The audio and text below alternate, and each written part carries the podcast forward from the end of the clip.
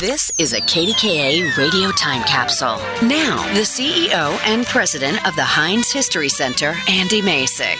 One small steel town in Washington County, PA, produced three of the most beloved players in Major League Baseball history. For nearly 60 years between 1941 and 2010, Donora, Pennsylvania was well represented in the big leagues. Located 25 miles south of Pittsburgh on the Monongahela River, Donora brought the world baseball's famous nice guy, Stan the Man Musial. Born in 1920, Musial attended Donora High School, which fielded a baseball team for the first time in 15 years to help serve as a showcase for his considerable talent. Musial excelled for 22 seasons with the St. Louis Cardinals, a Hall of Fame career distinguished by his unrivaled hitting talent. More than 50 years after his retirement, Stan the Man still ranks fourth on Major League Baseball's all time hit list. Years later, Donora boasted the first father son duo to play for the same Major League Baseball team